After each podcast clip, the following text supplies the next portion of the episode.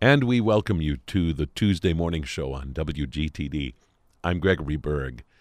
In my many years of hosting the morning show, I have had the opportunity on a few rare occasions to speak with someone from National Public Radio. Always a very intimidating prospect, but also a thrilling one.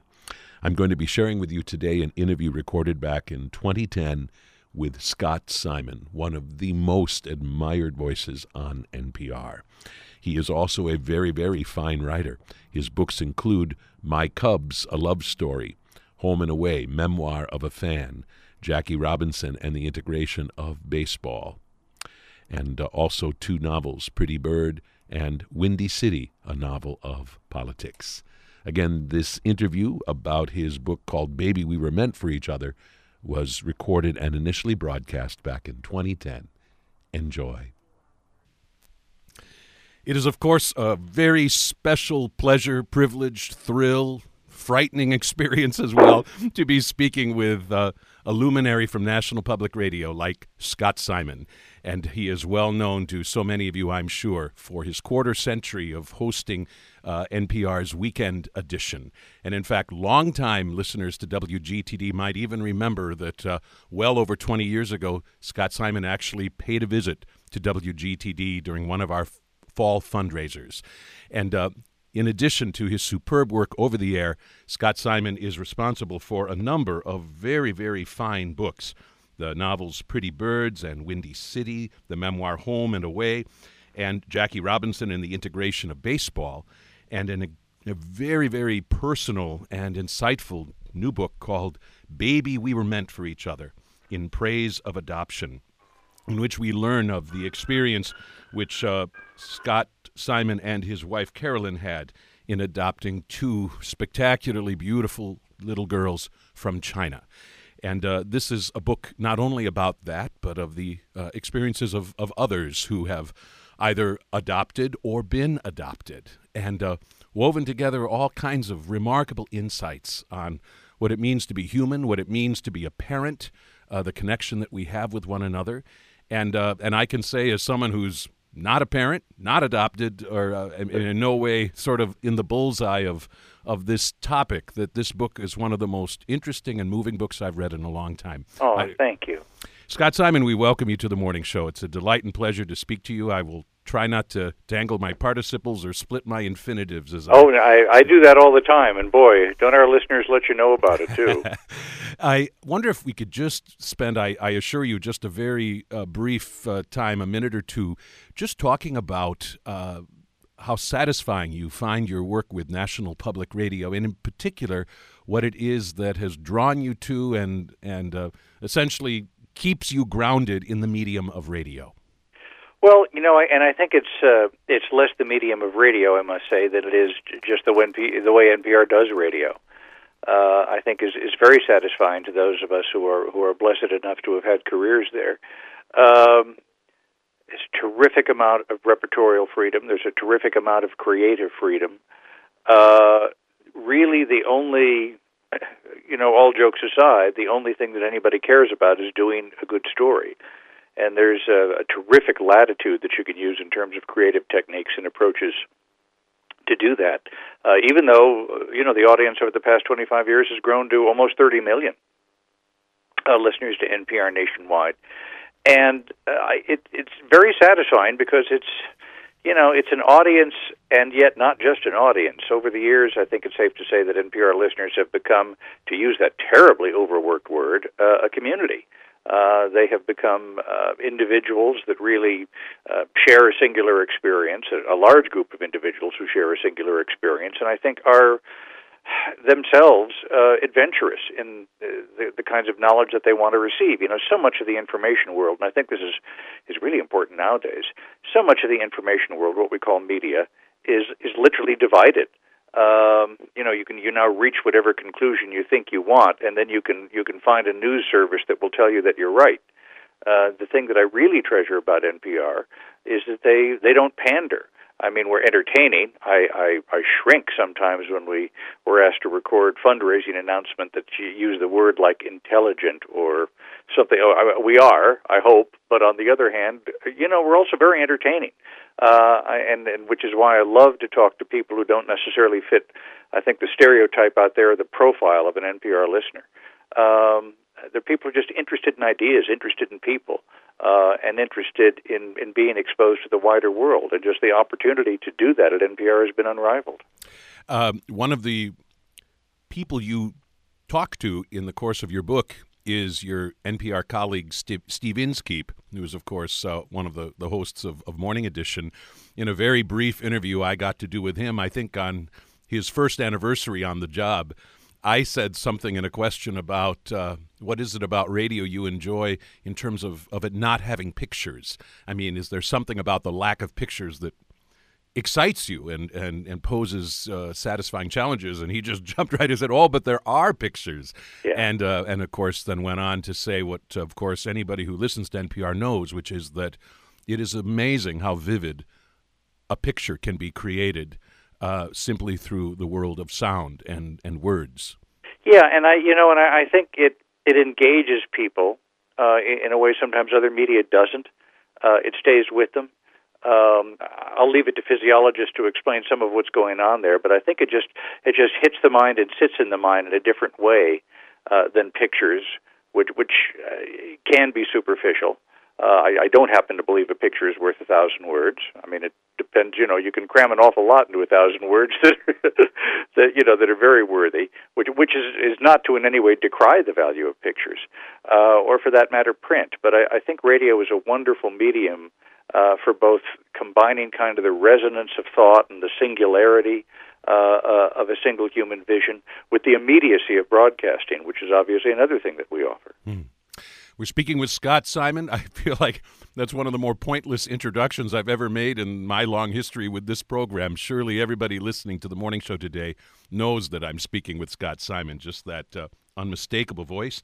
And we are talking, however, not about NPR today so much as we are talking about Scott Simon's new book, Baby, We Were Meant for Each Other in Praise of Adoption, which in large measure is the story of uh, the experience of he and his wife adopting two beautiful girls from China, and uh, woven together with the uh, the, re- the reflections and uh, really remarkable insights of a number of different people who either have adopted or been themselves adopted.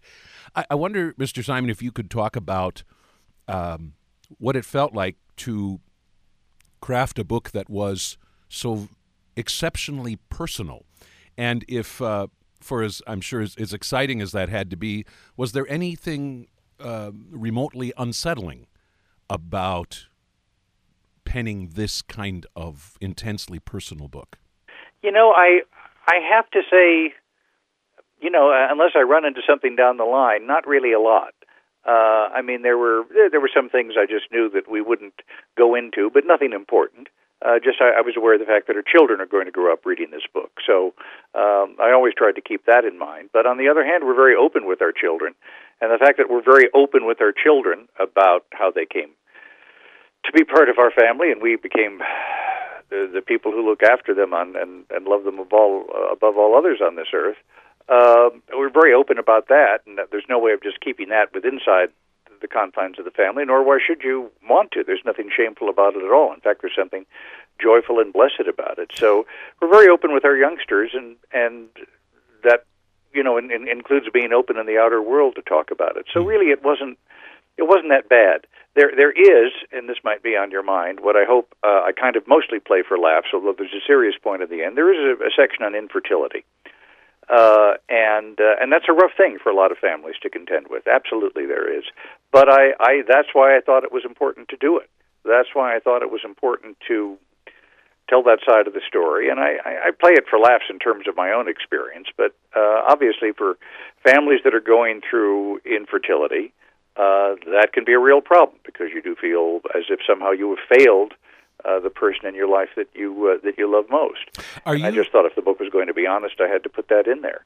Um, but as, as I say, I mean, it's mostly a funny section where I wind up acknowledging the obvious. So I, I can't say that there was a lot, and, and neither for the dozen other families with whom we spoke. I mean, Steve Inskeep, Frank Deford, uh, Alexander Julian, the fashion designer, um, Jeff Seller, the Broadway producer, Steve Levitt, the University of Chicago for economics professor. Uh, all of them have different uh, adoption stories, and I said, I said to all of them, look, I'm, I'm, I'm grateful that you uh, agreed to speak with me for publication. Uh, these are these are all people to one degree or another that I I knew beforehand, uh, and I, I want you to know, since I'm aware of the fact that uh, you know it's, I'm not going to approach this as a traditional journalist. If if there's something you don't want me to go into, I won't, and and then I'll have to decide whether or not it's it's worth including your story in the book. And you know, none of the people with whom I spoke wanted to leave out any of the important stuff. Not at all, uh, because I think the important stuff to us is is something that we're proud of.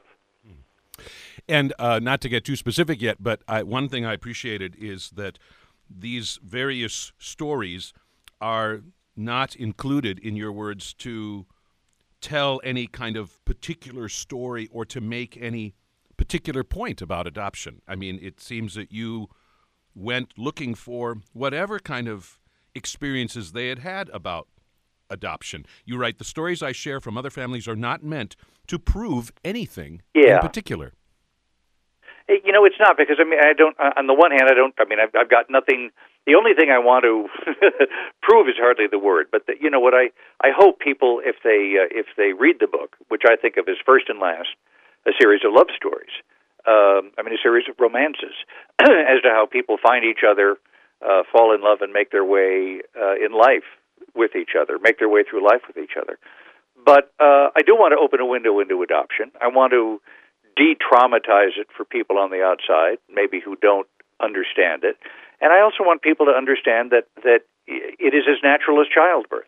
I mean, like childbirth, it begins with an act of love. Uh, it, it literally transforms your flesh and blood. And I think it's been going on almost as long as childbirth. I mean, this, this to me was a bit of an eye opener, although kind of modern, legally regulated adoption is relatively new. Very ancient accounts. You you read about people picking up children who have been left behind. Sometimes, even by the way, children of, of enemies that they had smited, or whatever the biblical term would be. You know, when, when Pharaoh's daughter lowered her arms down into the bulrushes, that was a that was a little baby wrapped in a Hebrew blanket. She didn't think it was a member of the Egyptian royal family, yet she raised him as a member of the Egyptian royal family. Uh, Tolstoy, Steve Jobs, uh, William Tecumseh Sherman, John Lennon, whose 70th birthday we are in so many ways observing uh, around this time um, were all adopted. Um, this has been going on for centuries, and it's not a trauma. It's something joyful. And I think people who are adopted and the families who adopt them are, are really nothing but blessed. You begin the book with this simple, profound sentence Adoption is a miracle. And you go on to say that what, what makes it a miracle is that is its inexplicability.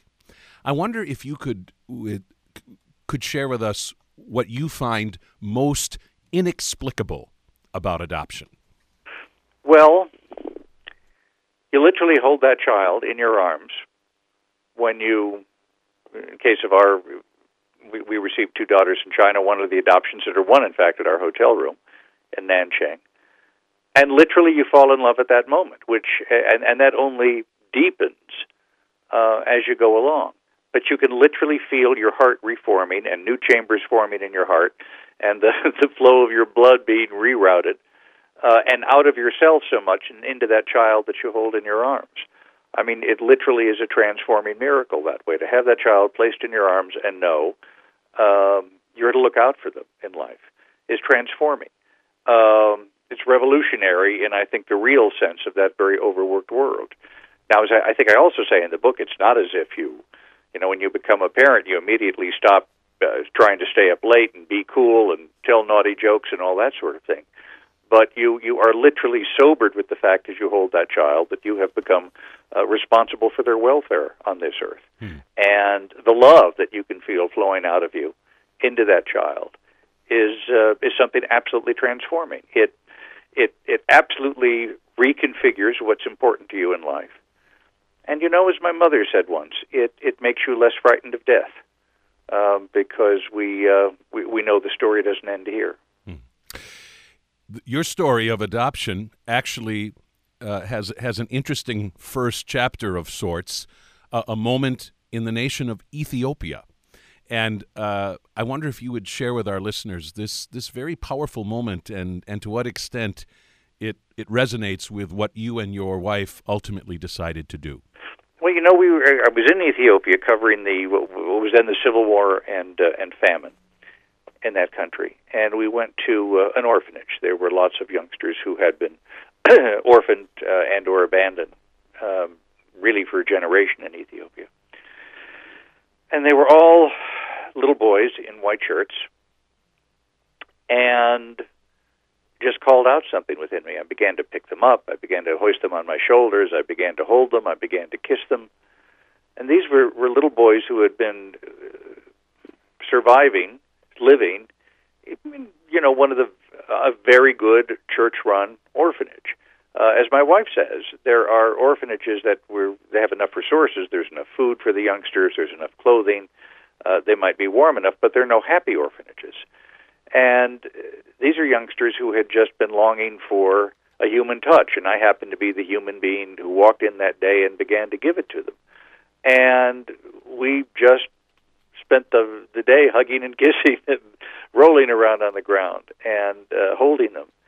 And when I went to sleep that night, I I literally felt an ache for their you know their little heads against my shoulders, and it was I think one of the one of the first times I began to think that I really uh, I really want to be a father. I really, uh, I want, I really, I really want to um, look out for someone in this world. Hmm.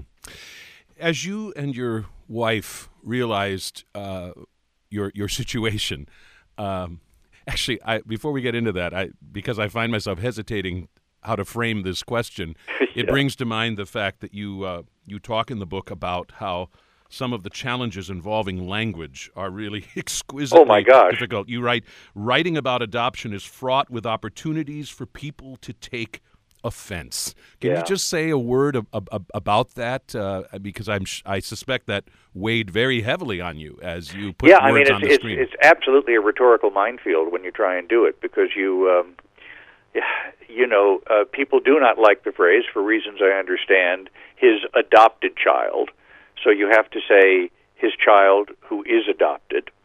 Um, you know, even though I, I, I think the majority of people that that encapsulate an observation like that certainly don't mean to be offensive. Uh, you have to use a phrase like, uh, you know, has an adoption plan, which I think is is is I don't mind saying ludicrous when applied to a, a young woman in China, scared young mothers in China, who have to give up their children because they know they can't no, they can't keep them under the law because of China's obnoxious state family planning policies and, and specifically the one-child policy. Uh, and, and without without meaning to, you can say something that absolutely uh, inflames people because uh, a lot of them know the two or three phrases that that most offend them, and so that's what they're kind of loaded with a baseball bat, ready to swing out at.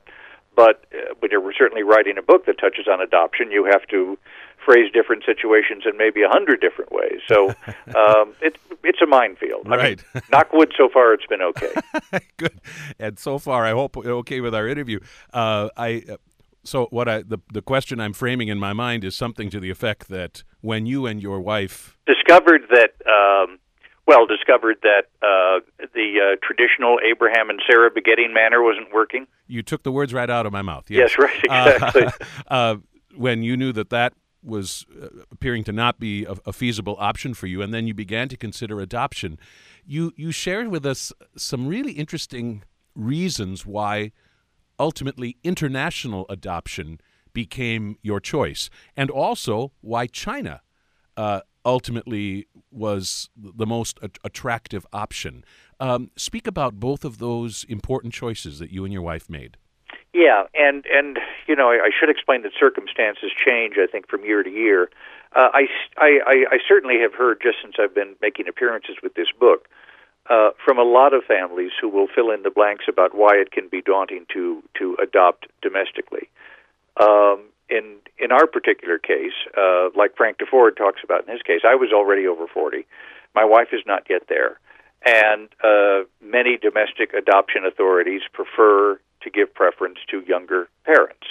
Uh, so we would have been at the back of the line. And this creates things, which is not to say that maybe we wouldn't have had a child in our arms in, in one year, two years, or three years, but who could say? There was a anxiety about that. Um, there are also other international programs. In fact, we looked at Ethiopia. That was the, the first program at which we looked. And the good news at that particular point for Ethiopia was that there weren't that many children that were available, so there was a long waiting list. Uh, now, by the way, uh, Ethiopia has a more active program than it did then. China had the most expeditious program going. They said that once you were approved, uh, you could have a baby in your arms within nine months. And given the fact that we had already spent two years trying to, to start a family, that sounded very good to us. Uh, now, of course, China altogether different. Uh, in fact, I met. I'm, I'm doing this interview with you from uh, from Boulder, Colorado. I met a, a family last night at one of my appearances that said that they were approved. They got, I, I guess, what's called their authorization uh, in 2006. So they have they have already been waiting for four years, and let's figure another year where they went through the paperwork. So they've been waiting for five years for a child from China. Now, had that been the case when my wife and I were adopting, we would not have adopted in the Chinese program. But at that particular point, it seemed the most expeditious. And you know, you also look for signs. I'm not sure I can explain that, but you you you look for kind of the universe to arrange itself in such a way that will that will a cloud will open and it will reveal your path to you. And in our case, my wife and I, who had a stunningly quick courtship, had fallen in love in Chinatown in New York. She had an apartment on Mott Street, and and somehow that seemed to fit. Hmm. One of the things that is endearing about your story, and in some respects even encouraging, I suppose, is that uh, your story of particularly with your first daughter you adopted from China, is not exactly a story of love at first sight as far as she was concerned. No, absolutely not. Goodness gracious. Well, we were put into her arms. The only world that she had, had known, she's 11 months old, of course, had been in that orphanage, in that institution. And um, we know it was cold. We know that she was fed according to a rigid schedule. We know that she was never held, kissed, all of that stuff that simply the numbers make it impossible to do in orphanages. Uh, but it was the only world that she knew, and she was understandably anxious. And suddenly there's these two big adults all over her, and we're kissing her, and we're holding her, and we're cooing to her. Uh, our little girl, Elise, uh, talking about oldest daughter, her Chinese name is Feng Xiaomei, which is now her her middle name. So we would uh, kind of stand on either side of her, my wife and I, and try and to persuade her that we were on her side, and we would chant "Feng Zhao Mei, Feng Zhao Mei, Feng Zhao Mei," uh, and for two and a half days she cried. Uh, she cried inconsolably. Uh, she was crying so much, uh, only pausing to come up for air so that she could eat. Uh, I really thought the little tears on her face, her face was, her, her, her little face was turning so red and so hot. Uh, I thought, I thought the tears would kind of break into into droplets of steam. Um, and then after two and a half days, and not long after we gave her a bath, which she rather decided that she liked. Um, I don't know. She just, as Steve Levitt, the Freakonomics professor, says in the book, children are not only, and she was 11 months at that point, remember, children are not only amazingly absorbent and remember things, uh, they also have a genius for forgetting what they don't need to survive. And I think after two and a half days, she had just determined that um, we were there that uh, that we were we were her ticket in life, and we were the folks uh, to whom she'd been given in the universe at this particular point, and uh, we seemed to be doing okay by her, and so that was okay with her. Hmm. Uh, and then that's you you see the incredibly infectious smile that's on the cover, the the cover photo of my wife holding up Elise. Uh, that's when the giggles and the laugh began to come, the sweetest sound in the world. Hmm. Against that backdrop is, of course, the very sobering, uh, actually tragic reality of life in China and how baby girls uh, have been regarded there. And um, I appreciate the fact that uh, that in your book you uh, squarely confront this reality, which you say express it at one point this way: it is impossible, it is irresponsible to forget that our daughters are blessings that began with a crime. Uh, well, and, and the crime I think is is China's one child family policy. And, and and look, let let me say, my wife and I did not think that China's state planning of the family policies were so reprehensible. We set out to adopt two little girls from there to somehow rescue them from that. That wasn't the case at all. As I said, China just had the most expedition pro, expeditious program going at the time we were adopting. But now that we have adopted two little girls, they are from China, and we are a half Chinese family. So my my wife and I are obliged to find out about this, and and even obliged to feel strongly about this. Um, the life of little girls who are abandoned uh, in the countryside is too terrible for us to contemplate. Now, it's it's it's not the lives our little girls are going to have, but these are not the lives of the of the, you know the people that you can see uh, in occasional uh, television profiles of Chinese millionaires or billionaires, uh, and lots of accomplished people who are doing things in China. Um, these are little girls who, uh, had they not been adopted, um, would have been had no no particular childhood, um, would have been forced into farm or factory work by the age of 11 or 12, simply slotted there. That's that's that's what they do with with the uh, manpower that they have in the orphanages in China, um, or or sometimes worse. And the worst really is too terrible to contemplate. Um, where where they they might have wound up, if I might say it delicately, in a life of, of servitude to men. And uh, I don't want this to hang heavy on our daughters' heads. They are, if anything, spoiled kids. Uh, and I can say that because I'm the spoiler in chief. Um, they they want for nothing in particular in their lives. Although, as Elise said the other day to my wife, uh, I would like a dog, but uh, that that's about at the level of want that they have. But I do hope that at some point our youngsters, and I can even see that beginning to develop now, um, will be the kind of human beings um, who will wonder what kind of lives youngsters that might have been in cribs on either side of them in their orphanages had. Uh, I want them to have that that sense of conscience and that kind of character, and and I hope my wife and I are doing that. I wonder if you would share with our listeners uh, a very poignant moment uh, in which you are putting Elise to bed uh, on a very cold night in Chicago. She's about two years old at the time, and she um, she apparently had kind of kicked the, the blankets off, and so she calls out, "Code, Mama, code!" and code, Mama, code. Yeah, and uh, of course, your wife comes running to uh, put her in in uh, under the blankets again. You write, Our baby huddled and shivering, calling out for her mother's touch, trusting that all she had to do was call and her mother would be there. But uh, then you tell us about uh, some time ago when a, a really almost kind of heartbreaking little conversation occurs between your wife and Elise. My wife was putting her to uh, to bed, and in a very matter of fact way, Elise looked up and said, "When my mother left me, was I cold?" And you know that's just a devastating question to hear. And I think what happens is that uh, you know children, understandably, are curious and they fill in the blanks about what their experience was, might have been. And my wife told her what we know that, that she was found, she was clean, uh, wrapped in warm clothing, um, and left uh, in, a, in, a, in a bundle in front of uh, a light bulb factory uh, where she was meant to be found. And that she was wrapped very tightly and, and was clearly, had been cared for, had clearly been loved. And my wife said, No, darling, you were not cold. Your uh, your mother loved you very much, and she put you in a place where she knew you would be found, and she made certain that you were not cold.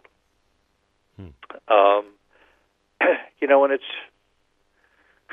I refer, I guess I refer to it as a devastating moment, but it's a very healthy question to ask.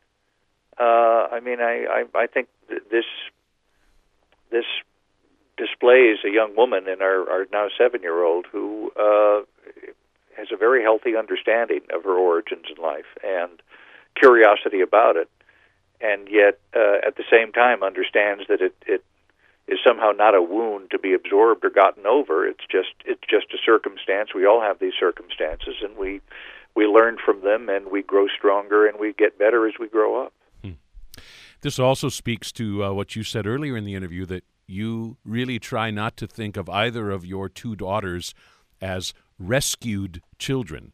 Although I'm sure one of the challenges of that is that probably a lot of people out in the world uh, are tempted to think of them in that way. Well, you know, yes, and um, meaning only to be nice. I must say uh, that's the case. I mean, I, I there's a uh, there's a, a, a woman who works at the food service at NPR, and when I when uh, I bring our daughters in, uh, well, she they are incredibly cute and adorable, and so she was making a big fuss over them, and she made them a, a huge pile of food, which she brought over for breakfast as we were having there in the cafeteria. And then she said, as we sometimes hear, your daughters are so beautiful, and you know, she they could almost be Chinese.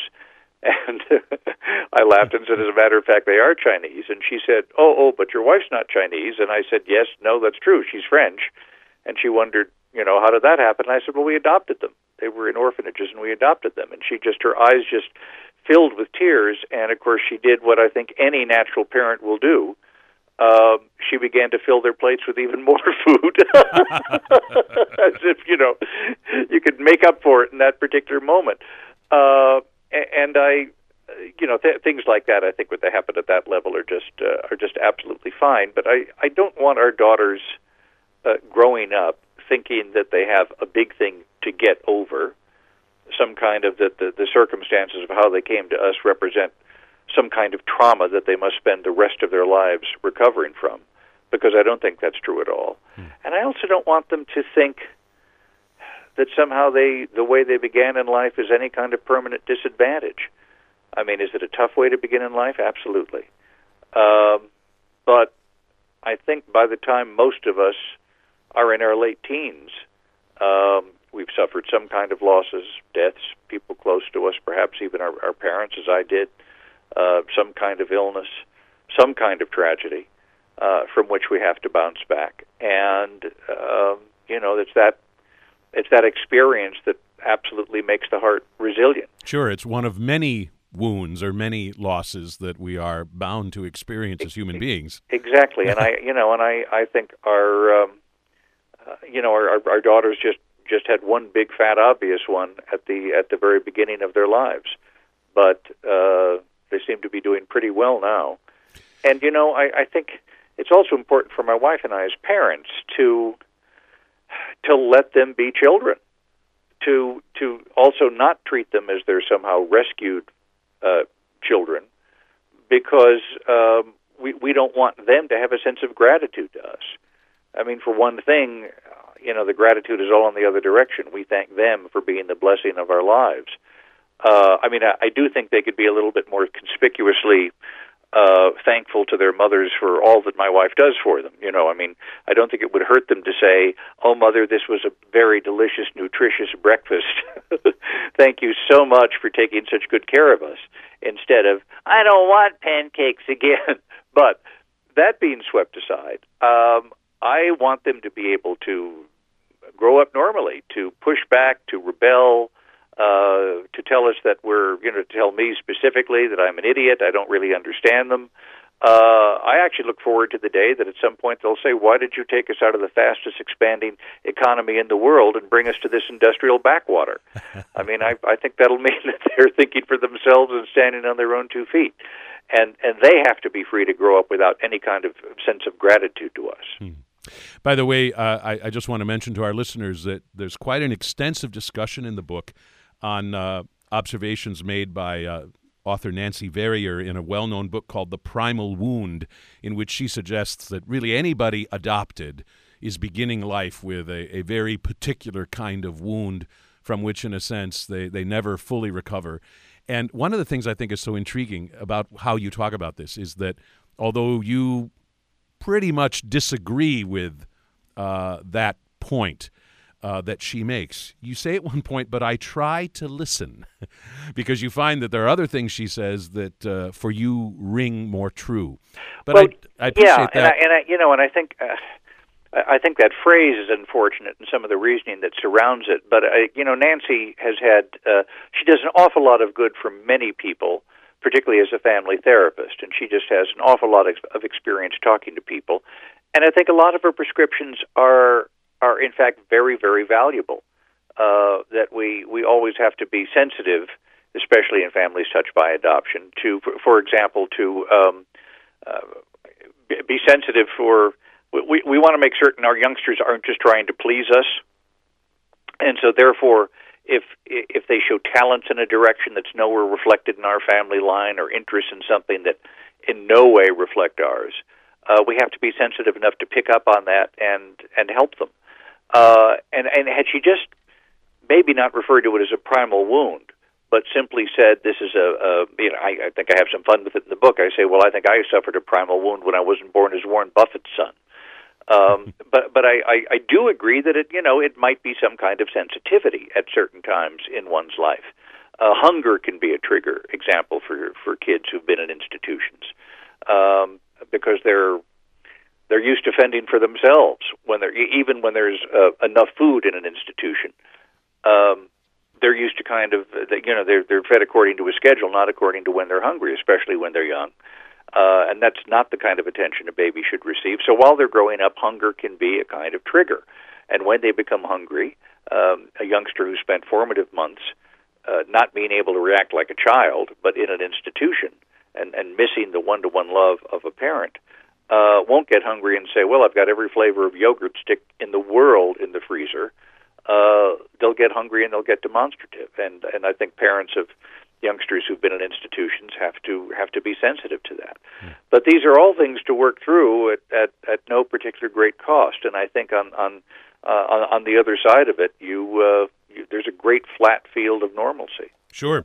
Well, and that's uh, another intriguing thing about your book is that uh, not everything you write about is bolted securely and inexorably with with adoption. I mean, yeah. much of what you talk about is is is is the reality of, of all parents. I mean, tantrums. You uh, write at one point, children have tantrums whether they have been adopted from China, plucked from bulrushes, or born into the House of Windsor. And uh, there's something kind of encouraging about that. I yeah, I mean, I think I even I even venture the guess that um, venture the guess that when the Dalai Lama was four years old, he probably had tantrums. Um, you know what happens though, and we want to, if we can, spare our daughters from this, and and I and I hope maybe in writing a book like this, spare um, even more than just our daughters about this. You do, you know, you don't want people like seeing a four-year-old kid who happens to be adopted throwing a tantrum and assume that it's adoption related. Uh, they're four years old. These things happen, you know. And uh, I, I think it's interesting that, like Martin Simon uh, talk about in the book, the son of Paul Simon, uh, late senator from neighboring state of Illinois, and uh, that's one of my favorite vignettes in the book. And Martin says, interestingly, as he was growing up, uh, the fact of his adoption, he felt, uh, was very liberating in that it allowed him to trace everything back to that fact. he didn't, if he was feeling anxious, if he was feeling confused, if he was going through the adolescent period of, oh, where do I fit into this world? Uh, he could trace that back to adoption. He had he had a peg on which to rest things, uh, and he said he actually felt very grateful that way because he could figure it out through that prism that's uh, one way in which uh, this matter of one's own plot line yeah, exactly. I, I, think Steve Inskeep talks about that too. Right.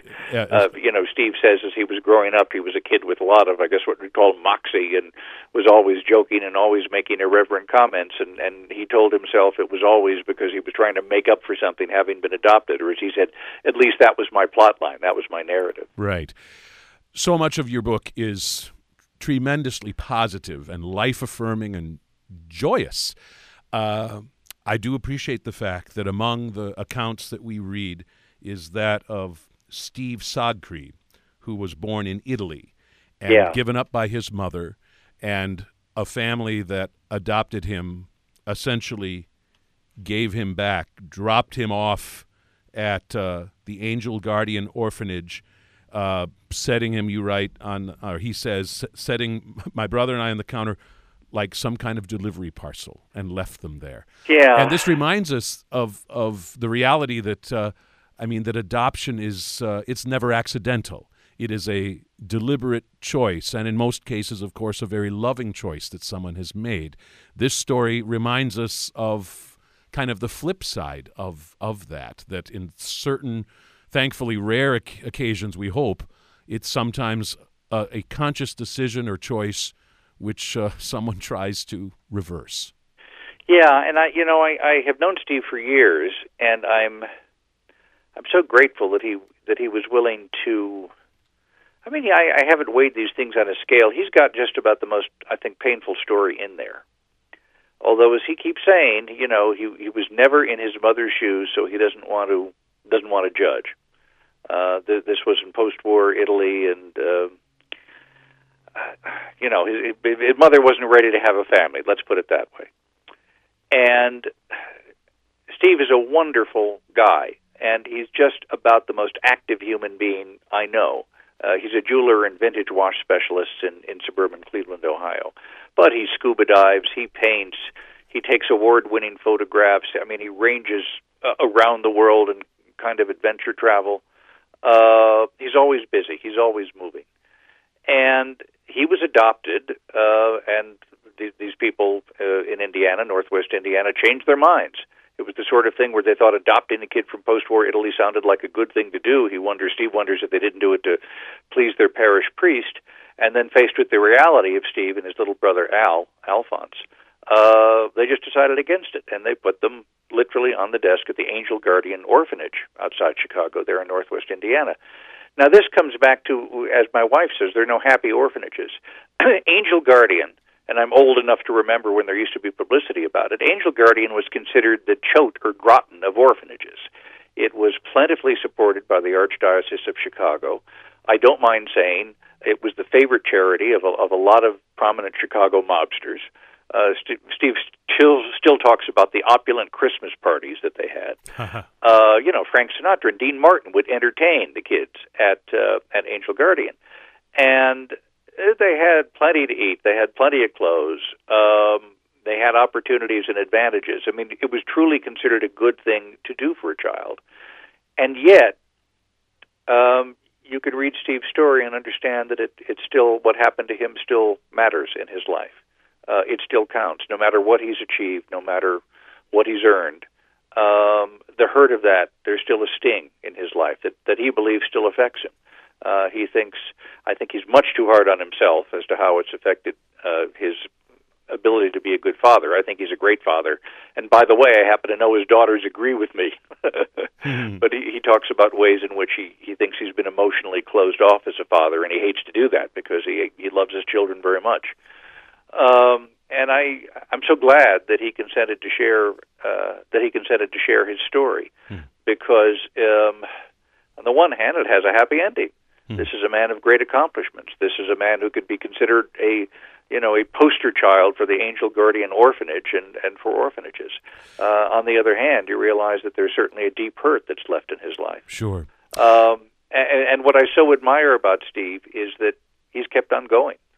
Um, he has he decided a long time ago he wasn't going to let that kind of spent hurt prevent him from having the one life we're all ever going to have. Hmm. And I think he's done remarkable things with his life, both professionally and personally. The last word I wanted to leave with our listeners is uh, from very late in the book, and uh, it certainly has to resonate powerfully with with uh, the experience of you and your wife and your two daughters, and and uh, and and with many families all around the world. You write adoptive parents come to terms early with something every parent has to confront at some turn. Our love is not exclusive. Two yeah. other people gave our child life and perhaps a love as powerful as our own. They couldn't keep them, and in the end, no parent can. All parents have to cheerfully and tearfully accept that their children belong to the world. Yeah, and I and I and I do think we adoptive parents adopting parents, whatever the term of art is. Uh, I think we often just have to come to terms with that a lot a lot earlier, uh, because we understand that that someone who who loved our children as powerfully as we do uh, gave them up, and did not because they didn't love them, but because of circumstances that prevented them from keeping them uh, in their lives. So so we begin with that fact. Uh, and yet, of course, any youngster growing up at some point uh, will grow up and grow out of our embrace, grow out of our not our love certainly, but um, out of our house. And if we if we want them in our lives for the rest of our lives, if we want them to come back, if if we want to remain a part of each other's lives, uh, what we need are memories. Um, what we need are things that knit us together, that love and that understanding. And it can't be dictated. It has to it has to grow out of our mutual experience. And um, I think one of the, for lack of a better term, advantages adoptive families have is that we are inspired to utter things out loud to each other that maybe in other families they kind of assume. You know, yeah, of course, I love you. You're my daughter. Um, well, in adoptive families, I think we are inspired to talk to each other about what we mean to each other, and uh, I think that can even give us a deeper bond. Hmm. Um, I, I, I, the deepest bond of all. Sure, important things do not go without saying. In other words, exactly. Yeah. The book is Baby, We Were Meant for Each Other. In Praise of Adoption, it is published by Random House. Scott Simon, this has been a great pleasure and honor for me. Thank you so much, and thank you for writing this beautiful book. My pleasure. Thanks very much.